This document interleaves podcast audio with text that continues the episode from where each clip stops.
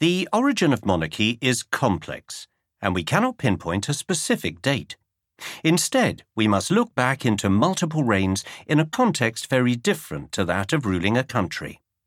Let us indeed put aside the effort by James Howell, historiographer royal, who, in a discourse concerning the precedency of kings, 1664, managed to present Britain as a royal isle, even prior to the Roman period.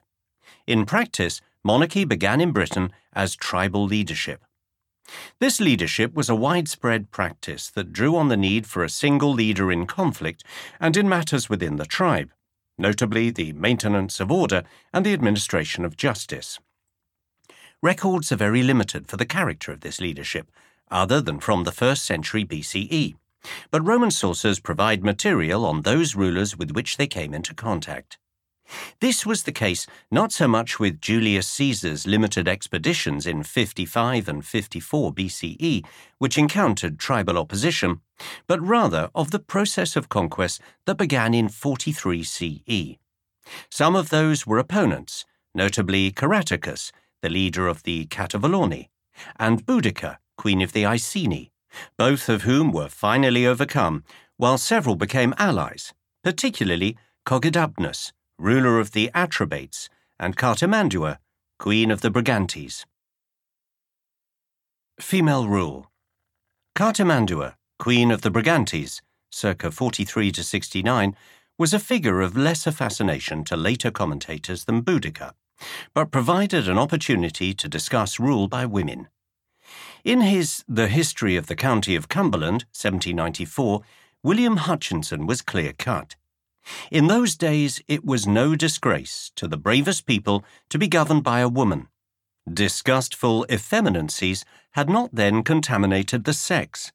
Even men inured to indefatigable labours and toils, constantly in arms, subsisting chiefly by warfare or the chase, and bred up to feats of valour and the simple rules of native honour, were not ashamed to be led to battle by a woman nor is the history of Cartimandua blotted till, by the intercourse of the Romans, the native virtue of the Brigantes was corrupted. In an idealized morality tale, Hutchinson presented luxury and wealth as bringing corruption and vice, with the queen expelling her husband and taking his armor bearer to her bed.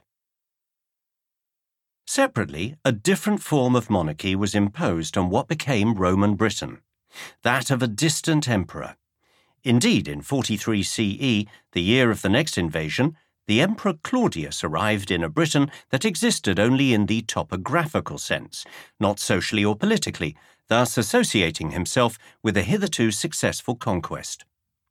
Other emperors who came to Britain included Hadrian in 122 CE, driving forward the construction of a wall from the north to the Irish Sea, Septimius Severus in 208 to 211 CE, invading Caledonia, modern Scotland, only to die of disease at Eboracum, York, Constantius Chlorus in 296, and Constantine in 306. Invading Caledonia, Scotland. As he advanced through the country, he experienced countless hardships in cutting down the forests, levelling the heights, filling up the swamps, and bridging the rivers. Severus did not desist until he approached the extremity of the island.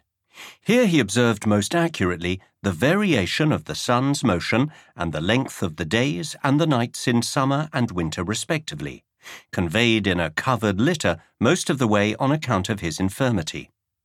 Cassius Dio of Septimius Severus, 208 to 211.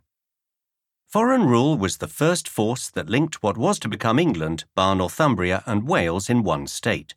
And this began a pattern in which Britain had a variety of monarchical systems. Roman accounts also provide what we know of ancient Britain, beyond what archaeology can reveal. Roman imperial monarchy was provided not just for soldiers and settlers, but also for non Roman subjects. This monarchy was more potent due to its role in religion notably the cults of the Olympian gods, which the Romans introduced. Subsequently, the possible long term implications of Christianity becoming the state religion in the 4th century are unclear, for Roman Britain was weakened by a crucial failing of the imperial monarchy.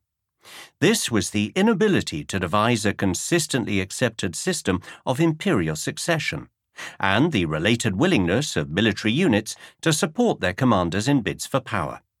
This process directly affected Britain.